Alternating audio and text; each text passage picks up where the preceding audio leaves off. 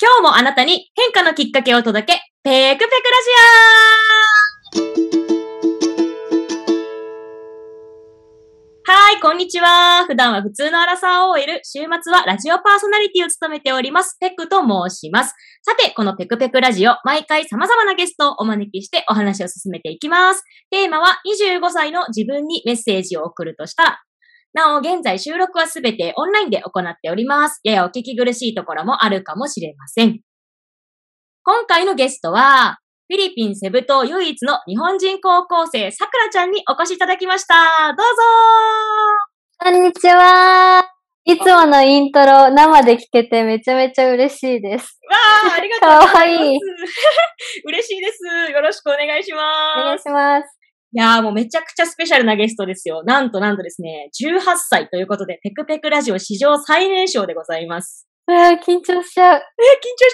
楽しんでいければなというふうに思っております。はい。皆さんもぜひ温かく見守っていただけると嬉しいです。お願いします。はい。さくらちゃんとはですね、お母さんがね、同じ講座を受けていたというつながりで、さくらちゃんとも親しくさせていただいていて、私は先日インタビューをしていただいたりとかですね、そんな風に日々お世話になっている子で、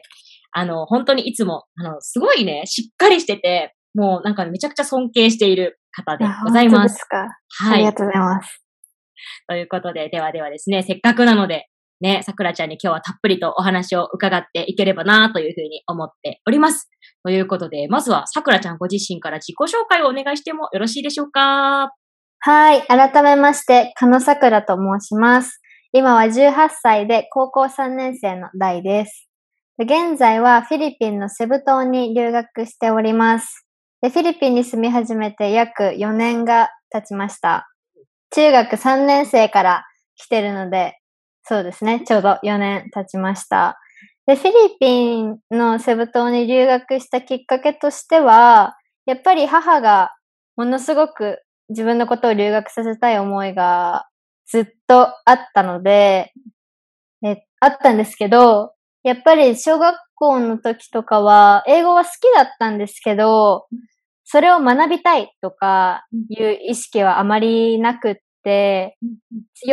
語への強い思いっていうのは芽生えなかったんですけど、やっぱり中学2年生ぐらいの時に、私のいとこがたまたま留学エージェント、セブ島で留学エージェントをしていて、で、桜もママと夏休みに親子留学してみればっていう誘いがあって、で、本当に興味本位だったんですけど、1週間英語の語学学校に入ってみたら、フィリピンが気に入ってしまったのと、あとはセブ島でもう一人のエージェントさんに会ったんですけど、その方にもし正規留学したいんだったら高校生だと遅いと言われてしまって、そうなんですよ。だから、正規留学したいんだったらもう来ちゃいなって言われて、そうですね。なので母とそのエージェントさんのすごい推しがあって、やっぱり留学したくないって言われたら怒られそうだったので留学しちゃいましたっていう理由なんですけど。はい。実はそうなんです。で、学校では中国語とフィリピンの公用語、タガログ語の授業以外は基本すべて英語で行っていて、今はパンデミック開始以来ずっと継続されている学校のオンライン授業で大忙しでございます。そうですね。そんな感じです。なるほど。お、めちゃくちゃ興味深い。そうなんだ。高校留学だと遅いんですね。なんか、そうですね。やっぱり若ければ若いほど吸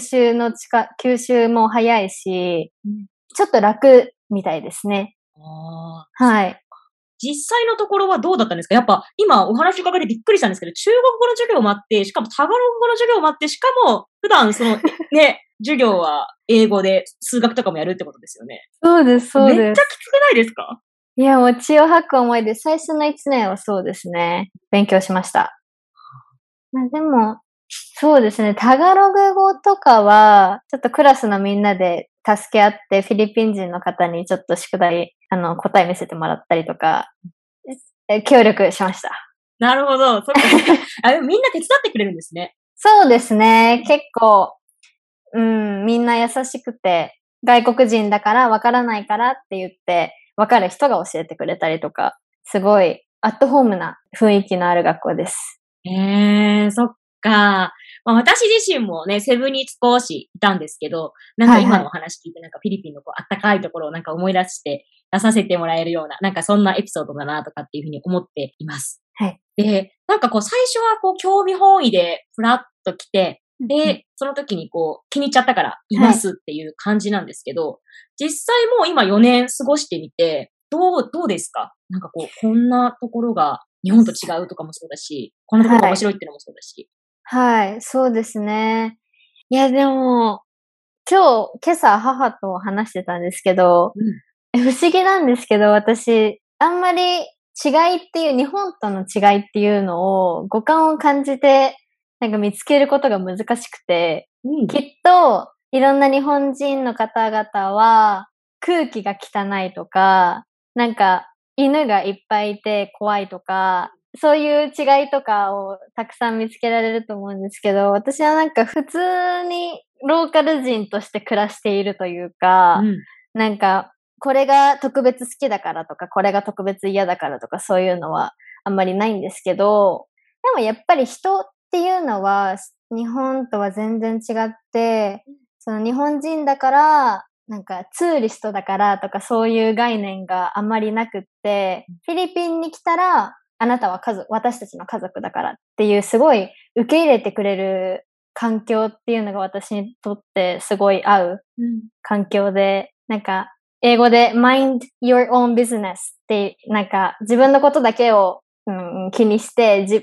他の方のことは気にかけないっていう性格じゃなくって、なんか誰でも気にかけてくれるっていう環境はすごく好きですね。ああ、めっちゃいいですね。そしてめっちゃ気持ちわかると思って。はい、あ、本当ですか？聞いてました。そういうあったかいところが私も好きだったなっていうのを、今しみじみ感じながら伺っています。なんかこう、どうですか？こう、フィリピンに身を置いてみて、なんかさくらちゃんの中でこんなことがすごい変わったなみたいなところ、内面の変化でもいいし、はい、なんかこういう気づきがあったよとか、これは日本でいたら得られなかったなみたいな気づきとかってあったりするんですか？ああ、そうですね。それはたくさんありますね。一つは、クラスルームに、ちょっと障害がある方、生徒とかもいて、で、それって日本では絶対ありえないことで、クラスルームは特別学級って言って絶対離れられちゃうと思うんですけど、フィリピンっていうのはやっぱりそういう子たちも平等に扱うっていう精神がすごくあるので、そこでやっぱり、なんて言うんですかね、ちょっと違うものを持ってても、それを受け入れるっていう心があるところで、本当は私もそういう障害のある方とは、接したことがなかったので、どういう風に接したらいいかとか、ちょっと、苦手意識があったんですけど、その、私のクラスメイトたちのおかげで、なんか、人間として人を扱うっていう優しさ、っていうか、それがその子たちにとって当たり前なんですけど、そういう精神を学んだりとか、それぐらいです。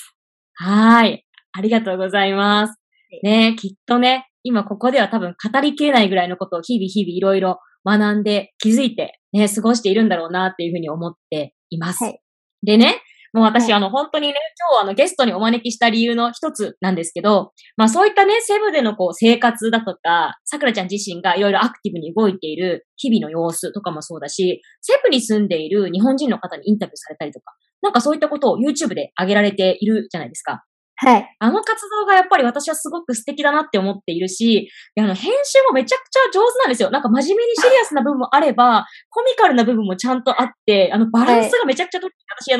ンタビューしていただくときに、全部加工動画見直したんですけど、めちゃくちゃ充実してるし、めちゃくちゃ面白いと思ってですね、もうぜひこの活動を多くの方にしていただきたいと思ってですね、今日、ちょっとそのお話もぜひ伺えればなっていうふうに思ってるんですが、はい。なんか具体的にどんなことをやられているってことを改めてさくらちゃんの口からご説明していただいてもよろしいですか？はい。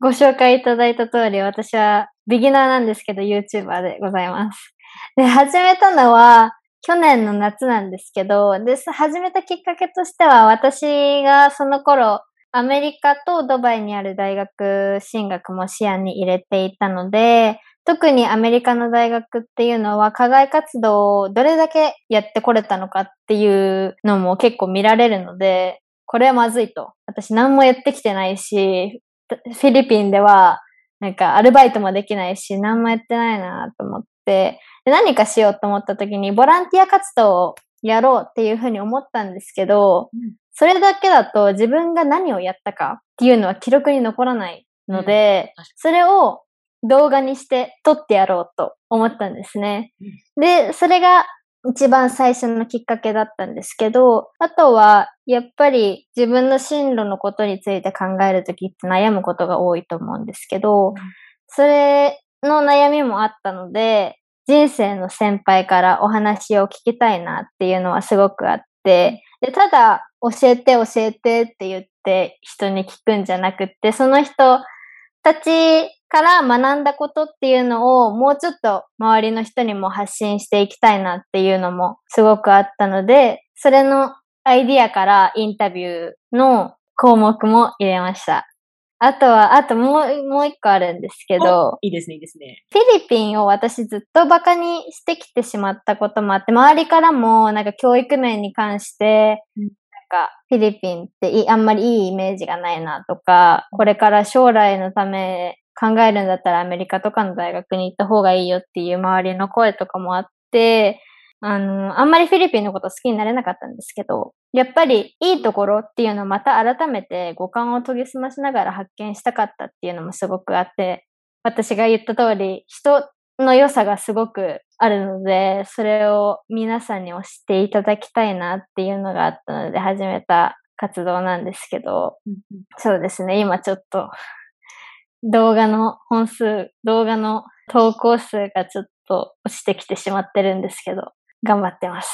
なるほど。いや、めっちゃ素敵な思いで始めてるなっていうふうに思って、まずはこう進路の視野の広さですよね。やっぱり早くから海外で過ごしているので、なんかこう、私の時は本当にもう日本に行って日本の大学に行くのが私の中ではすごい当たり前だったから、今お話聞いてはすごいグローバルだなっていうふうに思ったし、あとは、なんだろう、こう、その時に進路に悩むっていう時期って、やっぱその時期ってめっちゃ悩むじゃないですか。多分日本にいても、それはどこにいても。で、その時に、私もなんか自分が結構後悔してることは、なんか周りに本当に身近な大人からしか意見を聞かなかった。だけど、桜ちゃんがやってる活動って本当に自分の家族以外の人とか、ね、先生以外の人にもいっぱいお話を伺ってるじゃないですか。なんかそういうところを自分が学んで、しかもそれを、やっぱり同世代の人みんな悩んでるから、それをシェアできている。そこがなんかまためちゃくちゃいいコンセプトだなっていうふうに思うし、で、私自身もやっぱりフィリピン大好きだから、フィリピンのその良さみたいなところを知ってほしいっていう気持ちもあるから、もうそのコンセプトすべてにめちゃ共感みたいな。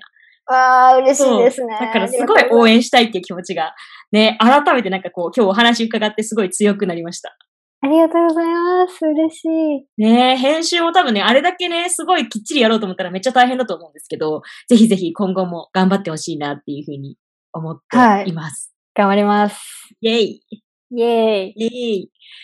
で、まあ、いろいろですね、ちょっとお話伺ってきたんですけど、このね、ラジオのメインテーマが25歳の自分にメッセージを送るとしたらというところで、なんかちょっとね、将来のこととか、まあ、その25歳の自分に対して桜ちゃんが送るメッセージっていうのをね、ここを、まあ、最後にして伺っていければなっていうふうに思うんですけど、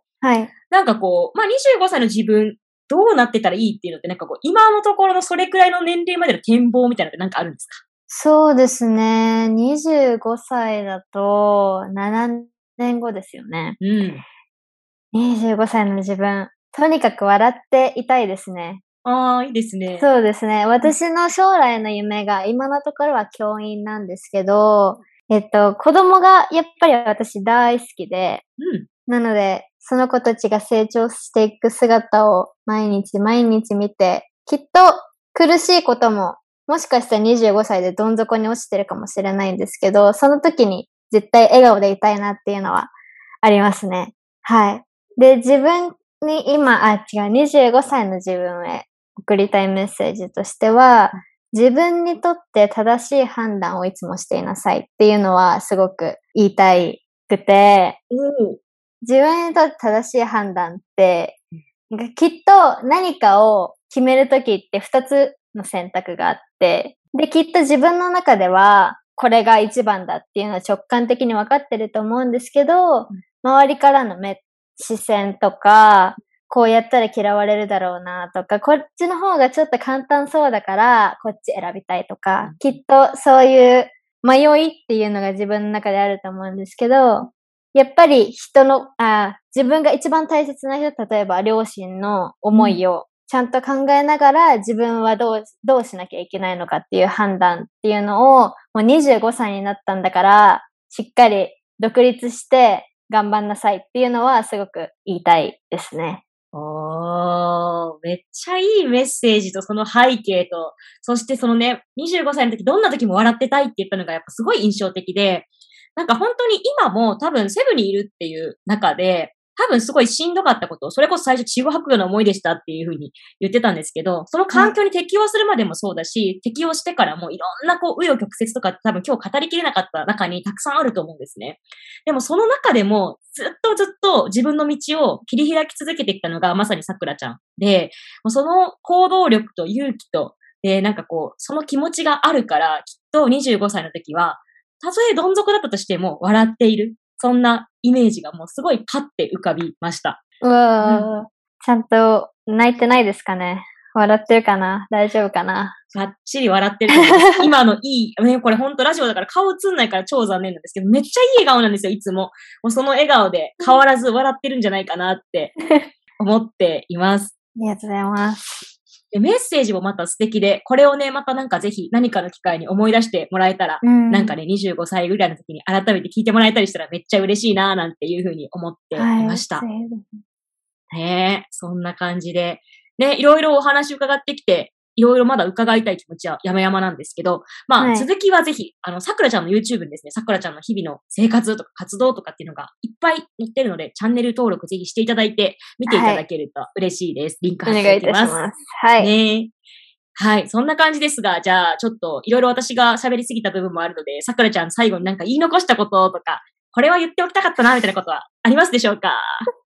そうですね。パンデミックが終わってボーダーが開いたら、皆さんぜひぜひセブ島に遊びに来てくださいっていうのは最後に言いたいですね。もし、リスナーさんの方いたら、私のインスタグラムでもフォローしていただいて、私がツアーガイドになりますので、みんなで海行ってバカンスしましょう。おーだね、本当にね。はい。テクさんのこと待ってますよ。いや、私ももう行く気満々でいますので、ぜひ遊びに行かせていただけるとめっちゃ嬉しいです。ぜひ、ガイドしてください。はい、ぜひぜひ。待ってます。はい。うん、ぜひ行きたいです。はい、じゃあですね、来週も引き続きゲストの方をお招きしてお話を伺っていきます。今日のさくらちゃんのように、とっても素敵なお話をお聞かせいただけると思うので、ぜひ楽しみにしていてください。さくらちゃん、今日は本当にありがとうございました。こちらこそありがとうございました。公園で遊ぶ、海で遊ぶ